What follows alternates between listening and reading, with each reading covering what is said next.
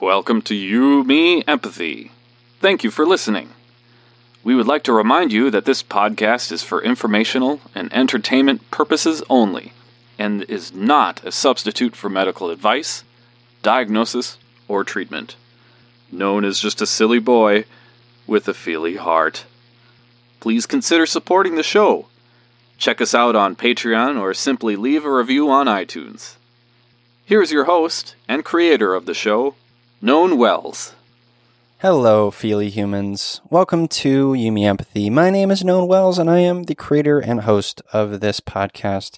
Thank you so much for being here. Thank you for choosing to take some time out of your day to engage with your heart and to embrace empathy and vulnerability and looking inward and these things that will change the world.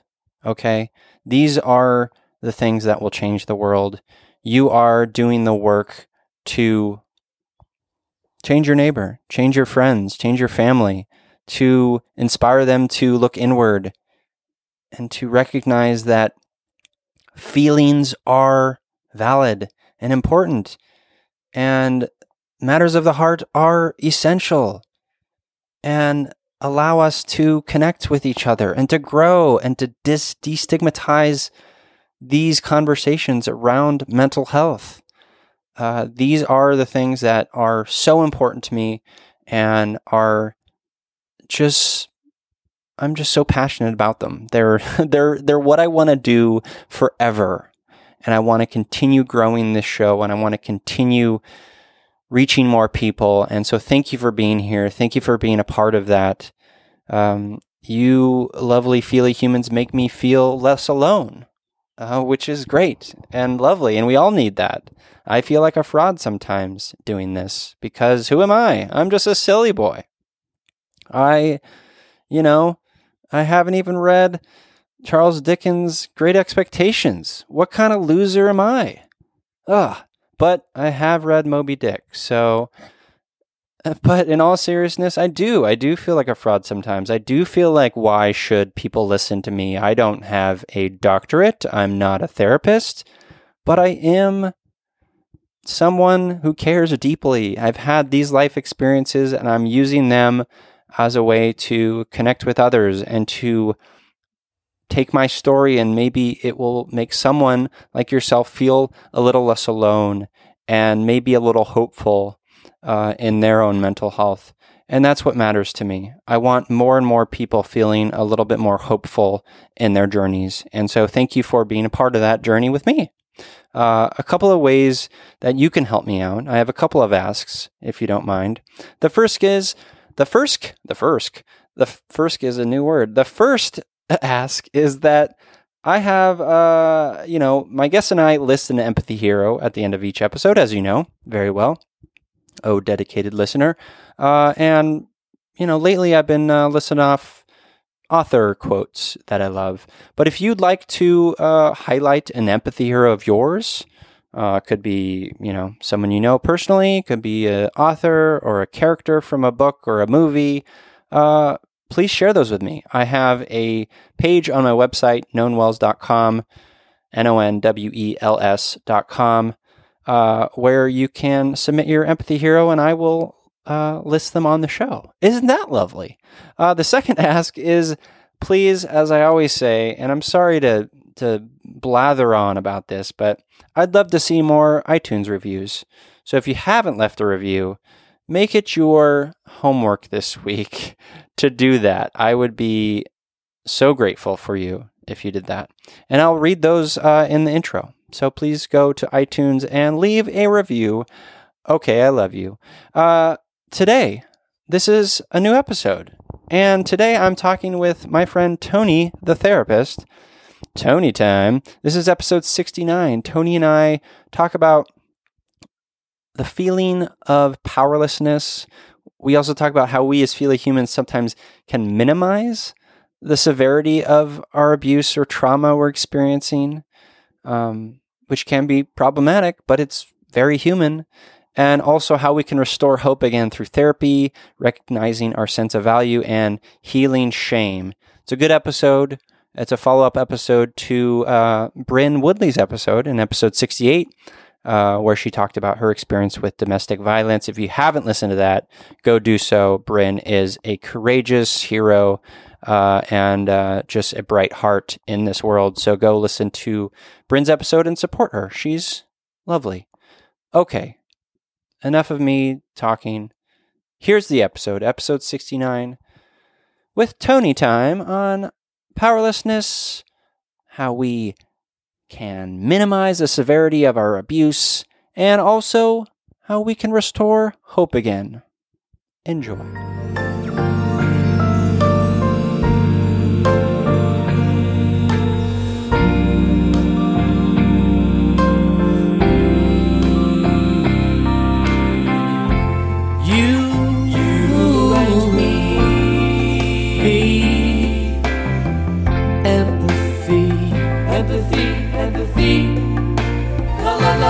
La, la la la. You, you, you, you. Me. Empathy. Yeah. La la la. Welcome to You, Me, Empathy, a podcast about exploring the struggles we face in our day to day lives as humans trying to get by on this wondrous and overwhelming pale blue dot. The intent of You, Me, Empathy is to talk openly, without judgment, about our neuroses, our mental illnesses, our shared anxieties and worries, to create a dialogue that is vulnerable and deeply human and empathetic, and to share that dialogue with others to inspire emotional and cognitive collaboration and insight so we can, hand in hand, break down the stigma that make us feel shame and guilt for struggling, for feeling our feelings, for being human. You Me Empathy is a safe, friendly space designed to inspire the beauty in each of us. Today I'm here with the man himself, Tony Time, Anthony Remike. Hello. Hello, Non. How's it How you? going? I'm good, man. How are you? I'm doing pretty well. pretty well? Yeah, Yeah. I'm doing pretty well. Well, you look great. Thanks. you look great too. Uh, you know, the beard's getting grayer, but you know, I like it though. I think you know. Hopefully, as long as it's you know, it's hair. I'm just happy because you know You've got hair. I've got hair. You've got hair. I've just got hair, Some some men do not have uh, hair. and you know, I, I am losing it on the top, and, and if it's growing on my face, that's fine. well, you're in your fifties. I you am. know. That's It's- frightening. I just it. I just never thought it would happen, and it did. Do you feel fifty? No, I mean, as I think most fifty-year-olds would say, they don't. Yeah. Um, you know, it's that weird juxtaposition of of yeah, what I feel inside and what I see in the mirror. Yeah. You know, and I think when yeah, when you look at the beard and it's getting grayer, and you're like, really, wow, that's happening. I'm aging. Um, but no, I, I don't. I mean, I feel great, and uh, I feel young, and uh, my wife likes to remind me that I'm not, and and Ashley, my daughter, particularly likes to remind me that I'm not. I think Because you're older than both of them. because I'm older than both of them, and and you know, and Ash, you know, I mean, from her young years of of 18, 19, almost 19, um, yeah, I'm ancient.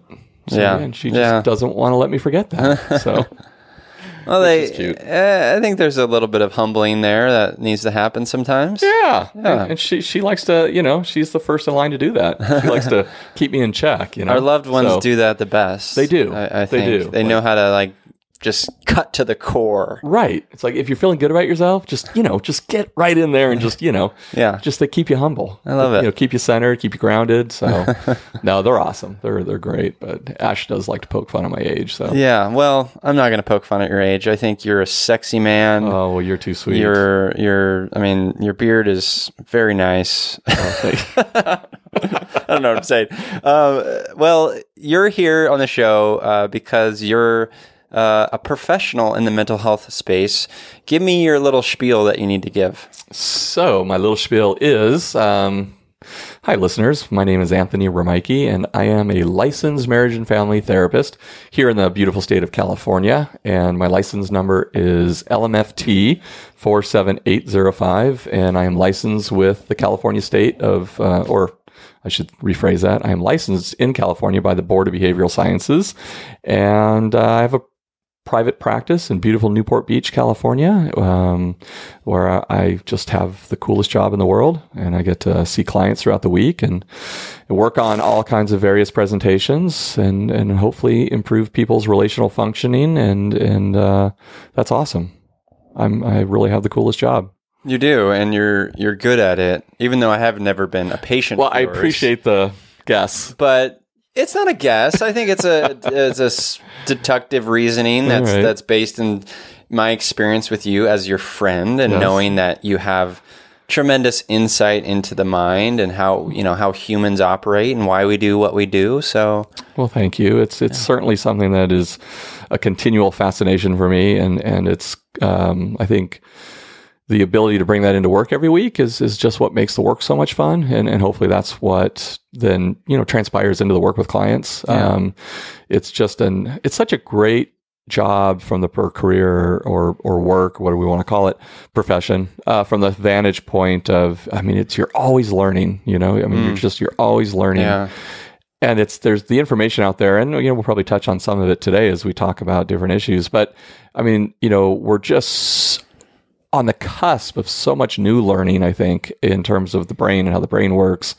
uh, why we do what it is that we do from either a biological model you know model a neurological biological physiological model um, you know versus you know what we've done in the past and continue to do with with with good reason is to explore you know what are the environmental and the social constructs and and um, how do those obviously play a significant part in who we are and and um, you know our relationships. And so it's just it's endless. The learning is endless. I love to learn and it's it's endless. So it's uh and you know working with clients is a constant growth process for them and for me. You know i mean it's a constant you know evolvement of the work uh, our relationship as, as client and as uh, therapist. And it's so it's it's just it's never boring and it's it's never stagnating. It's always always evolving. So it's yeah so it's awesome. I mean for all those reasons.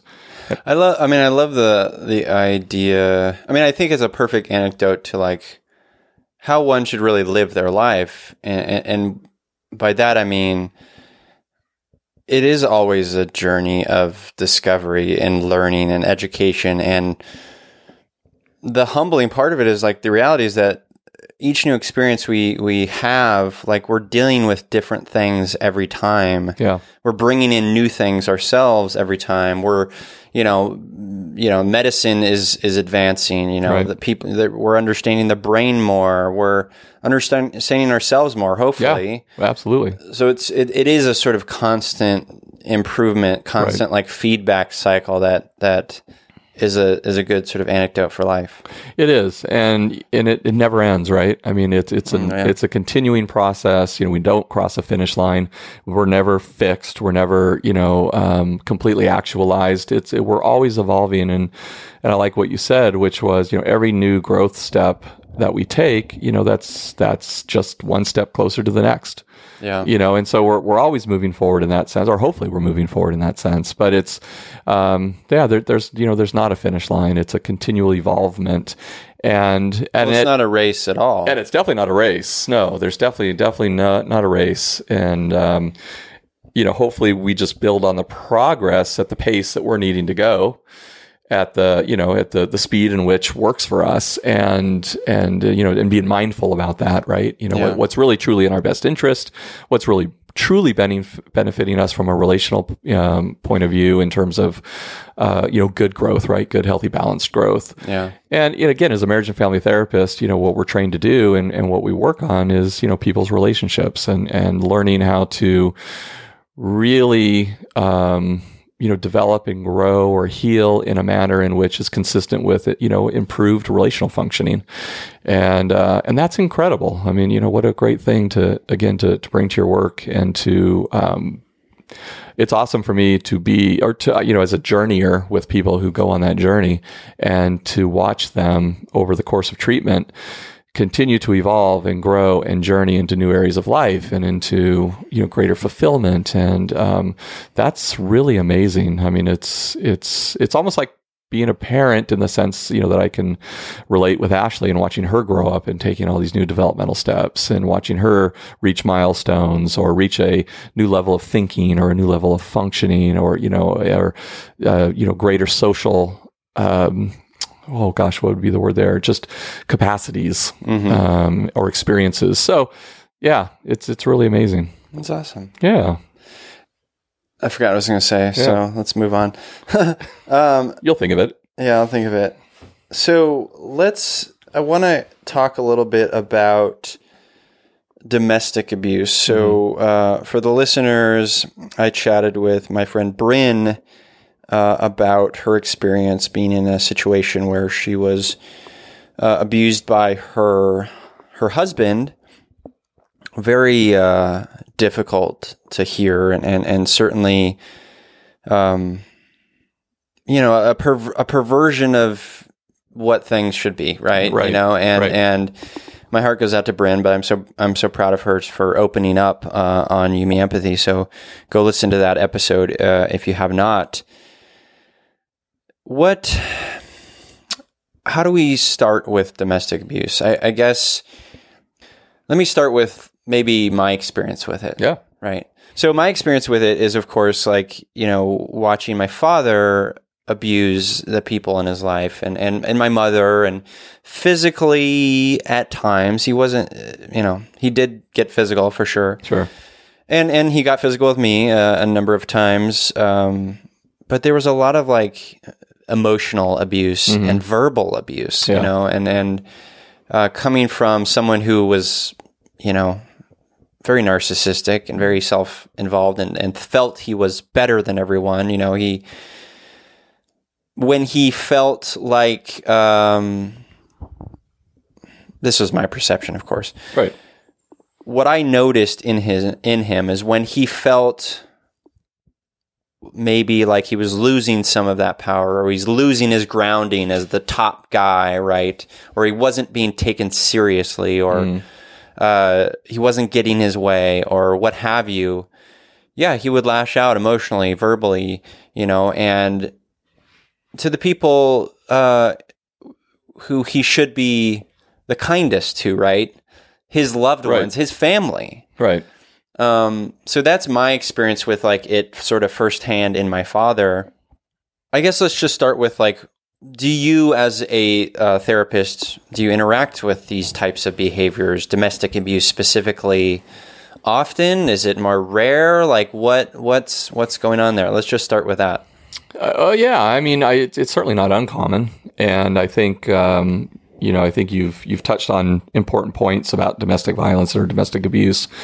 Uh, first point that you mentioned that came to my mind that you know may, might be a good way for us to start talking about this is that I think a lot of times when people think about domestic violence or they think about uh, domestic abuse is they think physical. Right. And, and I think it's a great, you know, misnomer, and it's a great thing for us to be able to, you know, point out that it's not just physical abuse. And, That's and how like I'm sorry to interrupt, but Sure, like no. You know, you see movies, right? And and you, you there's the father figure who's abusing the the wife or whatever, or the son or the Right. daughter, you know. And it's always, you know, the, the the the sort of key scene or like the thing that they're focusing on narratively is the physical violence. right, They- they- absolutely, it- it's very rare where it's really exploring the sort of more the other stuff, the Right. other s- stuff that you're referring to. yeah. No, I mean, I, you're right. I mean, I think culturally, you know, and and maybe it's it's been so. Um, shown to us through different forms of entertainment media that you know we do think of the the, the physical nature of abuse right you know no more wire hangers do you remember that Uh, Yeah, what was that yeah. movie that was about I always remember that scene. Um, oh shoot, I'm completely blanking. I'm our, blanking Our listeners too. will remember.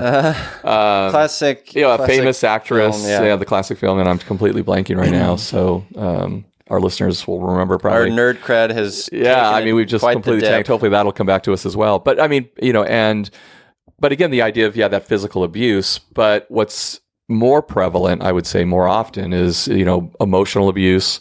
Uh, you know, as you were pointing out, it you know the verbal abuse, the emotional abuse, in which you know there can be chronic you know uh, chronic criticalness, right? Criti- you know, chronic humiliation, chronic demeaning, um, or you know the actual uh, controlling aspects of of abuse. You know, meaning financial abuse, which is not you know again uncommon. How, what is that? Uh, so it's basically where the, the person, you know, the, the partner in the relationship, who who in this case would be, you know, the, the victim or the you know the one who's being victimized, yeah. um, somehow loses, you know, the loses control or loses power in the relationship. So essentially, where you see financial abuse happening is where, let's say, uh, one partner has control of all the finances, Oh, yeah. and the other partner doesn't have access let's say to to any money. They don't have access to you know resources technically. Mm-hmm. And so it keeps them you know very very disempowered right? You know keeps them very powerless in the relationship because they don't have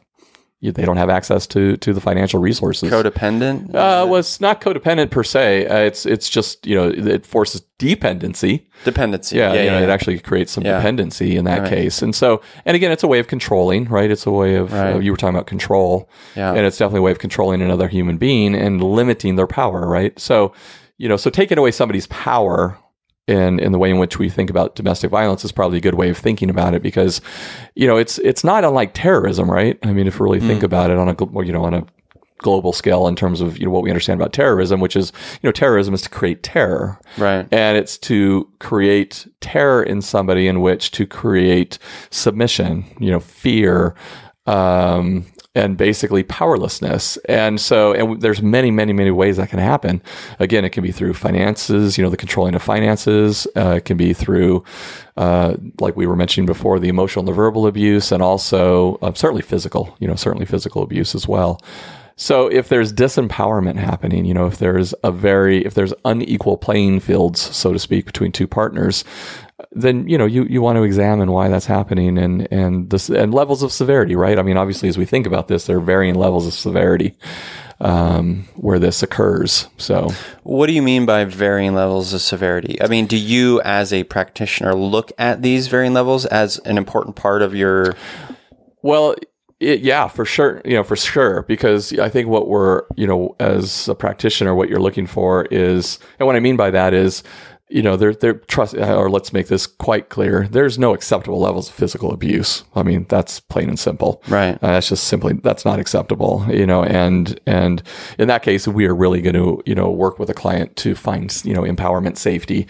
Uh, empowerment look may look very different in this case. Um, that is something in working with clients that we want to be very careful about because you know their safety is the first and foremost you know I- important thing and we don't want to necessarily go out and teach assertiveness you know right away in terms of pushing back against the person who's abusing you because that may increase the abuse Right. right. so, so you know, again, this is something that somebody would definitely want to seek out, so- you know, professional help with because this is something you would never want to navigate on your own or navigate through the, even the psychoeducation we share here or anywhere. You would definitely want to work with somebody and get some professional help because it's very tricky.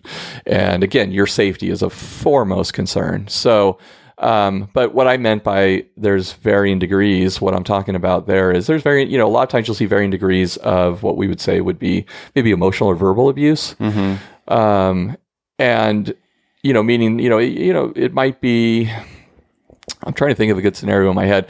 I think a lot of times what I'll see people, if they come in and they present, I think sometimes there's a, a distortion or there's an, um, a minimization within themselves of recognizing actually the level of severity that they're experiencing versus what they believe they're experiencing. okay. So I think that's really what I mean is that there tends to be more minimization. I see, I can see and have seen minimization. So, you know, I like, see. So, like, I don't think it's that bad or, Yeah. Yeah. you know, downplaying, kind Right. of minimizing, you know, I, yeah, you know, I, I know it's happening, but, you know, he or she really loves me. Hmm. And, you know, they just, you know, occasionally they just lose their temper and, and, you know, just say horrible things or do horrible things. So you'll, you will tend to see some minimization around those types of things. And sometimes in working with a professional, sometimes it helps to get a different perspective. And sometimes they, you know, they leave recognizing, you know, this is a lot more severe than I, I thought, or, you know, the impact of this is is far deeper than I was aware of. You know, I mean, it, it's having a strong impact on my sense of self, on my self value, on my self esteem, or on my ability to live a satisfying life. Right? You know, I mean, I'm living such a constricted life. I'm walking on eggshells. I don't want to say something. I don't want to do something for fear that that'll, you know, that'll activate the other person or trigger the other person into a rage or into physicality. Um, so I, I, you know, it's uh, not uncommon, I think, to see those rationalizations and minimizations.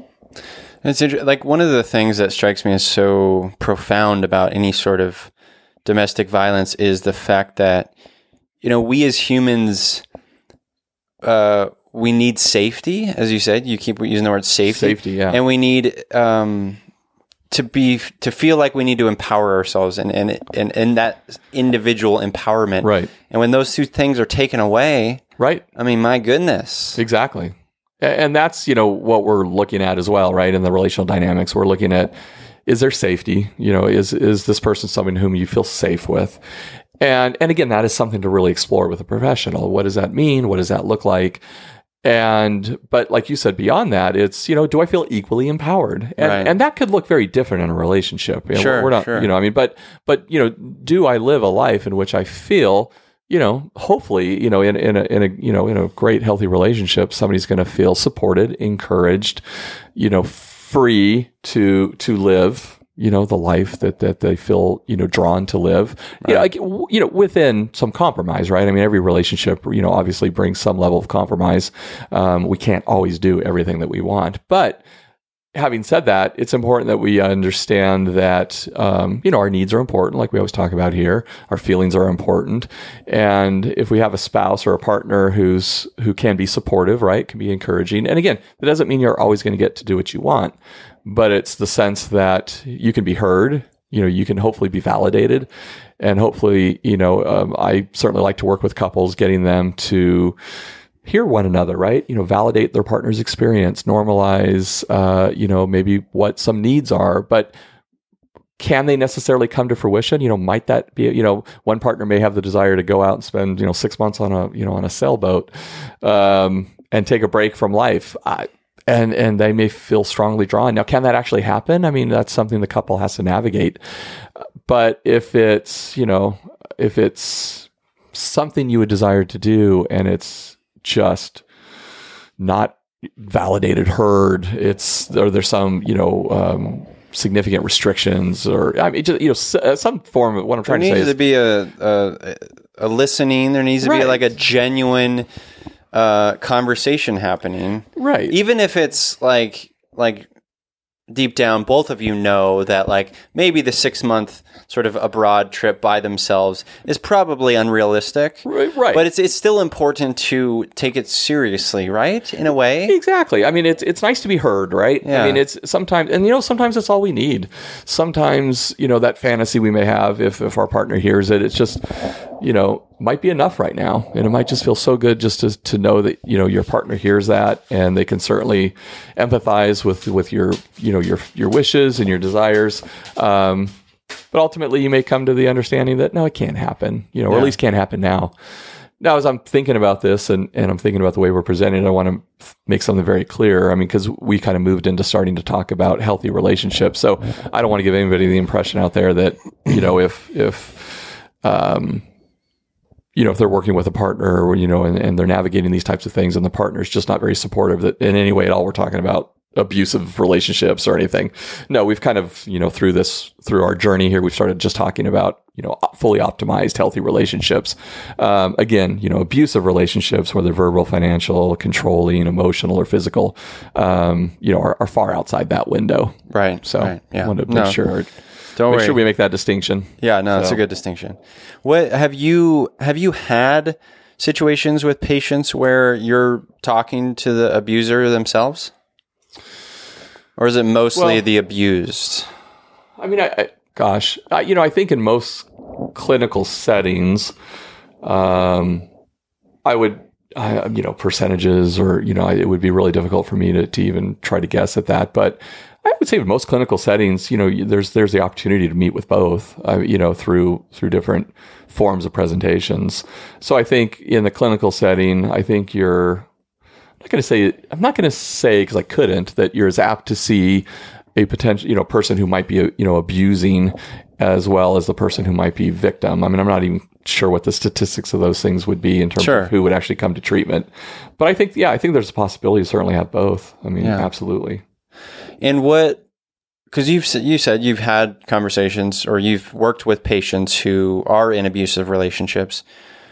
Can you give me some examples of like things that you've worked with them on in terms of just how to find themselves again? What what kind of tools are you giving them to find hope?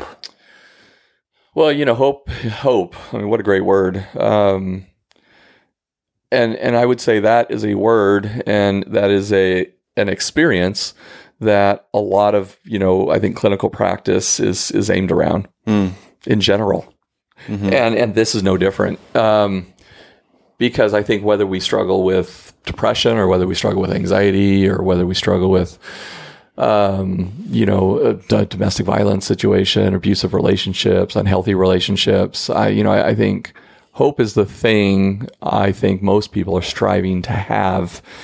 And again, I think that's something that becomes a real important aspect of progress, you know, and treatment. And, and I think helping restore for somebody, you know, I think, um, you know, not to speak for other practitioners, of course, but you know, I mean, I, I think the goal of, of most of our work in clinical settings is, you know, is to help people restore that sense of hope. And, you know, and so I think the process of that, you know, as it relates to, oh gosh, so many, so many presentations that I think about is really helping the person recognize their sense of value you know, and I think that is such a core component of so many presenting disorders and relational issues. Um, I've gone back and started reading John Bradshaw. Do you remember John Bradshaw? So John Bradshaw was really popular. He released some books. I think it was probably in the late '80s, mid '80s to late '80s, and he- he used to do. Um, oh gosh, kind of infomercials. Okay. You know, the 30 minute like infomercials. You know, you, you buy 30 minutes of time on, Sure, a, sure. on a public broadcasting. Um, not unlike what Daniel Amen does today. Like you'll still find like some Daniel Amen. I don't know who that is either. Uh, Daniel Amen, uh, awesome psychiatrist, Daniel Amen. Okay. Um, uh, who actually has offices here in Newport Beach, Oh, California. And he does SPECT scans and he looks at the brain and he determines, um, you know, levels of functioning through the SPECT scans where somebody may be having problems. And he actually works a lot from a naturopath or a supplement based, you know, really trying to work with people on a on a health oriented way to kind of optimize your brain. So so you'll you know it, so Daniel Amen's still out there doing these, um, but John Bradshaw used to do these quite a bit, and he wrote some great books. Uh, really talking about shame. Shame was a really big topic that he had talked about in his writings, and he and one of the greatest books is is a book by him that's called um, oh gosh, if I could remember this, uh, Healing the Shame That Binds Us, I believe is the name of, of the book. And then the other one was, I think, I believe it's called On the Family. And these were really, really great books. And they talked again about this idea of shame. And I, for me, that is such an interesting topic in terms of the way that that plays out in people's lives because an unhealthy sense of shame is really, really, really something I think that uh, really impacts our sense of self and value. And I think if we take that, you know, feature, you know, of of self, and then how that ultimately plays out, whether it's in, um, you know, areas of depression, areas of anxiety, areas of addiction, areas of of poor relationships and and and maybe even domestic violence situations. You know i think that is something really really foundational to explore and to examine and and to look at. Because again i think you know depending on what our sense of self is with regards to uh, you know an internal sense of value you know self-esteem i think it's going to say a lot about what we'll tolerate you know and i think if we have a healthy you know if we if we're growing a healthy sense of self i think we're going to really start to evaluate um, the unhealthiness around us you know? And again whether that's in a behavior whether that's in a relationship um, i think you know it, it takes it takes many spirituality. I mean you know i think it takes many different forms but it's it's such a core core component of of self you know and, and who we are as people. So i love studying shame you know and exploring that and i love understanding you know people's sense of shame and their sense of value or lack of value. And uh, and you know for psychotherapy for me i think one of the, the key components of psychotherapy is a uh, co-created relationship in which you know the patient or client gets to experience a relationship you know maybe unlike many that you know he or she has ever had that really promotes um, you know even brain-based uh, promotion of change that really increases a person and and a healthy sense of self and really increases a a social construct or a, a, a, social environment that allows for that type of change and you know that again can lead to a place of questioning of why you know why is that person in my life do i want to continue to have that relationship is this a healthy person is this a toxic person and really making those distinctions Have you read any Bra- uh, Brene Brown? yeah yeah uh, uh, the gift of imperfection is you know i mean and, and her work is phenomenal Yeah, I'm reading love- Daring Greatly right Yeah. now. yeah And she talks about shame resilience. Yeah. Um, the thing about shame sometimes for me is I don't know where it's coming from.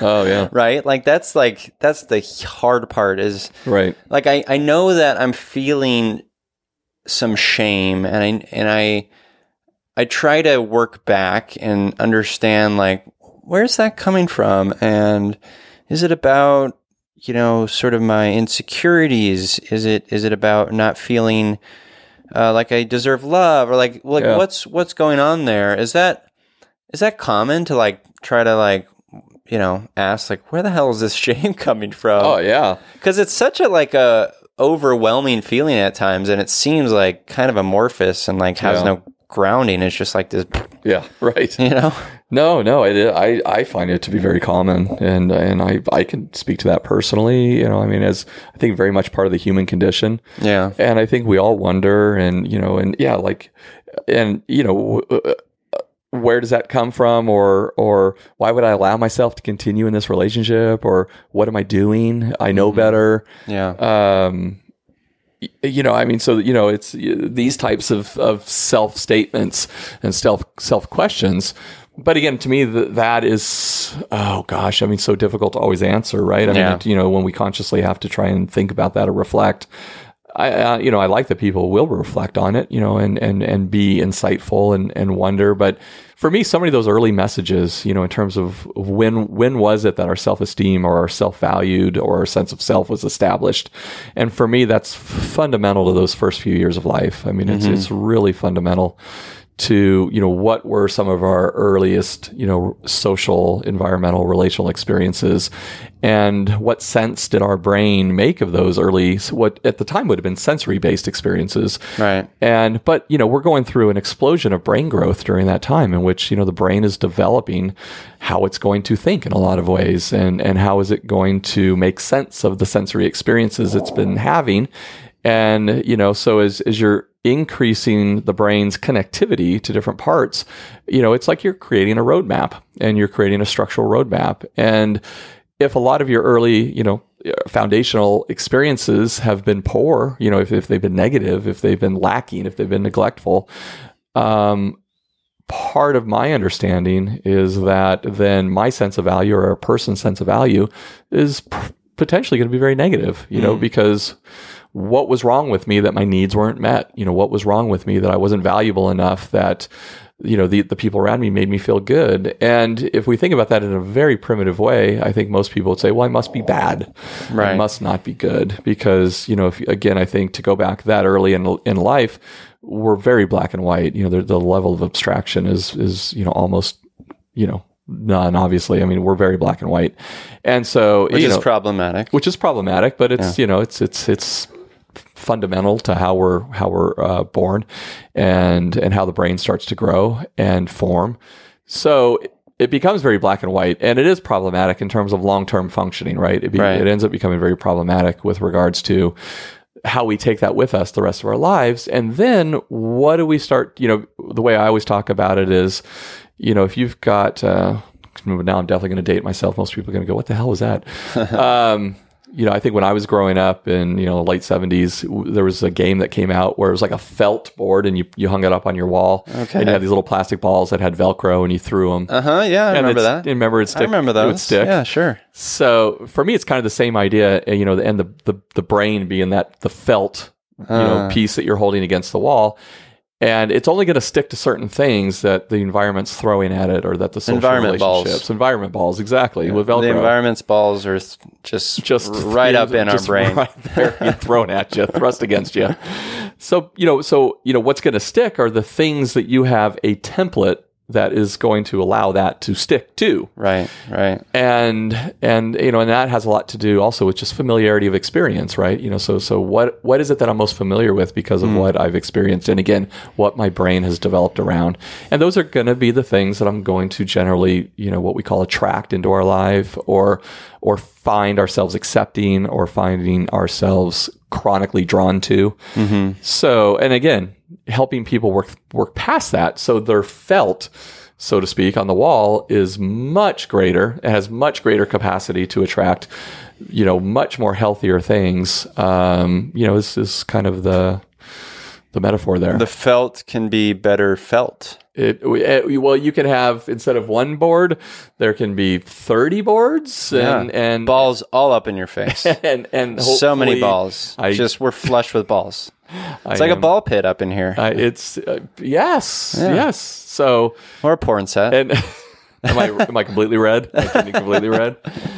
So yeah, I mean, just and so you know, so so we can start to get healthy experiences coming at us, right? Yeah. Or, or the identification of of who might be a healthy person. What does that Right. even look like? I mean, what does it look like to somebody who did not grow up in a healthy experience? Right. What does a healthy person look like? How would you know that? And uh, you know, a lot of people don't know it until they've done some some some work. So Hmm.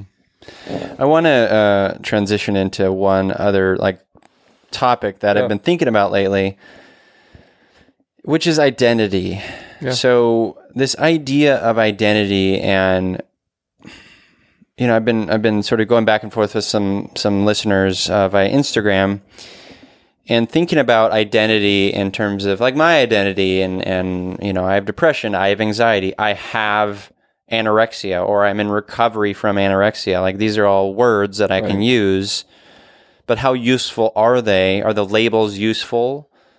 But I also wonder if I or I also value these experiences that I had because my depression has and my anxiety and my anorexia have allowed me to see other parts of myself and others in ways that I couldn't have if not for those things. So I, I hold I cherish them in a way.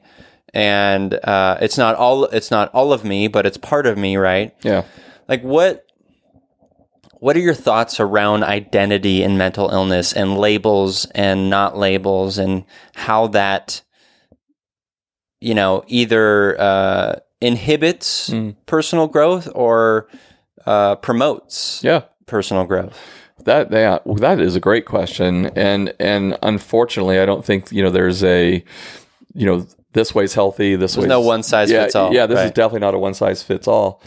In fact, I think it's a, it's a great topic because I think it's it's something if you put out to you know ten lay people or you know 10 professionals in in the field you know I, I think you'd get at that point 20 wonderful opinions yeah yeah in terms of what it means, all of, of great insight and, and introspection and, and thought provoking. Because I've heard, you know, I've heard people talk about this and say, gosh, you know, one of the greatest times of my life was when I could finally recognize that I had fill in the blank. yeah You know, put a it- name to put it a name to it. its power Right. yeah It's it was so helpful in helping them identify something, you know, a, a phenomenon that they had been experiencing for so long and, and couldn't put an identification to it. You know, they Right. couldn't put a definition to it. And it was something that was torturous and distressing and created so much just, you know, internal disharmony and and and so to know, like to get a diagnosis, let's say, or a- or you know, again, the, um, determining, you know, that they fit the criteria for for X, fill in the blank. there's knowledge that comes with There's it too, so much right? knowledge that comes Yeah. with that, and and now you have a path. yeah you know now you have a path. Now you know now you have maybe a treatment plan. You know and one of the things you know obviously we do as therapists is if somebody comes in with a presenting issue we create a treatment plan around that because Yeah. you know how are we going to work with this person and how are we going to get them to the goals that they want to achieve? So so it can be so helpful. And I- and and people have just you know shared that you know that it was just so nice to finally get something now on the flip side i've heard people say that well you know it all of a sudden can be you know if you identify again as x or i have x then like to your point like that's who i am and and nothing else exists outside of you know i'm an alcoholic or i'm a you know i'm a drug addict or Right. i'm a sex addict or and that's it that you know that becomes my determining and defining self Right. And I think if that's the case, you know, you know, a lot of people have talked about the the distress that actually comes with that because aren't I so much more? Right. You know, I mean, aren't I, is that just maybe a part of me? You know, and and aren't I, you know, a spiritual person and a father and a son and a uh, you know great employee and I'm a you know whatever you know We always talk about as a society, like, don't put that person in a box, right? Right. Like, don't, don't, don't just label them you know, just label them a thing and that's what they are, right? Right. But we also do that to ourselves and we, I think we even hold on to that stuff Well, to, to, to, right. to our detriment. And, and you know, and, and I think again, it's you know, it's there's a good part to that. I Yeah, mean, in, in totally. terms of of kind of the evolutionary perspective as of us being human beings, and, I- and I think you know, I think Malcolm or I remember Malcolm Gladwell talking about this, and I was it in Blink potentially, but. Um, who, who, by the way, those are some great books. Malcolm I haven't read Gladwell, them, but I've heard. Oh great. yeah, yeah, I, I've heard they're love great. it. Blink, I, I really enjoyed Blink. Highly recommend Blink. But you know, but basically this idea, you know, that you know, uh, hopefully, you know, Malcolm, if you're listening, um, you'll accept this summary of it. But Malcolm's favorite podcast is You Me Empathy. That'd be awesome. You know? I would love it. but just kind of the idea that you know the book Blink. I mean, the, you know that we make quick decisions in the blink of an eye, Mm. and and I think that is you know certainly to our our benefit as human beings because we have to make quick assessments, right? We have to you know make sometimes very quick unconscious decisions about you know are we on this side of the street? Do we walk on that side of the street? You know. And and you know this is a great topic. I mean, this can go into um, the vagus nerve and gut instinct and and trusting that. Um, so this could you know this might end up being a podcast of its own someday that we do or we a subject that we talk about. But you know again this idea that I think we're you know as human beings again we are designed to make decisions. We are made to, we're quick to make categorizations, and and we do that with ourselves. That's the point. You know Yeah. is that we also do that with ourselves. So Yeah. Well, let's let's let's put a pin in that and and and maybe come back to this and do a whole episode. Yeah, I think that could be really interesting, and you know, on on that, it's a Yeah. great topic, and it's um, yeah, I think there's a lot of different cool ways we could talk about it. and- Excellent, Yeah, excellent. Well, let's uh, let's wrap up this episode. We have another episode to record. we do. So let's wrap this up. Uh, Tony, thank you for being a part of this. You're you're a good dude with a gray beard. Uh, well, gray beard for sure, and I appreciate the the good dude part. So, but no, always a pleasure to be here, and always a pleasure to getting to talk about um, mental health and and the you know the stigma, or hopefully the reducing of the stigma of mental health, and Totally. so always a pleasure. Thanks, man. All right, you got it. Well, listeners, uh, definitely follow You Me Empathy on Twitter and Instagram at You Me Empathy. Uh, give us a rating and review in iTunes. That would be fantastic. I would love you. Tony would love you. Do that. The show needs more reviews in iTunes and not Google if Daniel's listening. Hey, Daniel. And as always, I'm here, you're here, we're here together on this wayward, overwhelming, awe inspiring pale blue dot. We have each other. It's You Me Empathy.